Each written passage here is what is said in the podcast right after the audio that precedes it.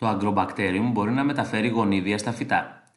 Το βακτήριο Agrobacterium tumefaciens, το οποίο ζει στο έδαφος, διαθέτει τη φυσική ικανότητα να μολύνει φυτικά κύτταρα, μεταφέροντας αυτά ένα πλασμίδιο που ονομάζεται Ti, Tumor Inducing Factor.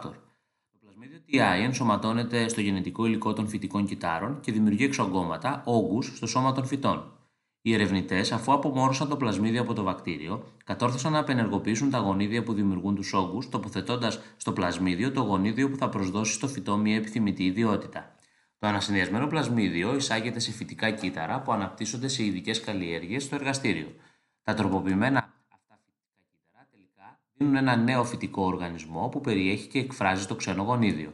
Τα διαγωνιδιακά φυτά που δημιουργούνται έχουν την ικανότητα να μεταβιβάζουν τις νέες ιδιότητες στους απογόνους τους.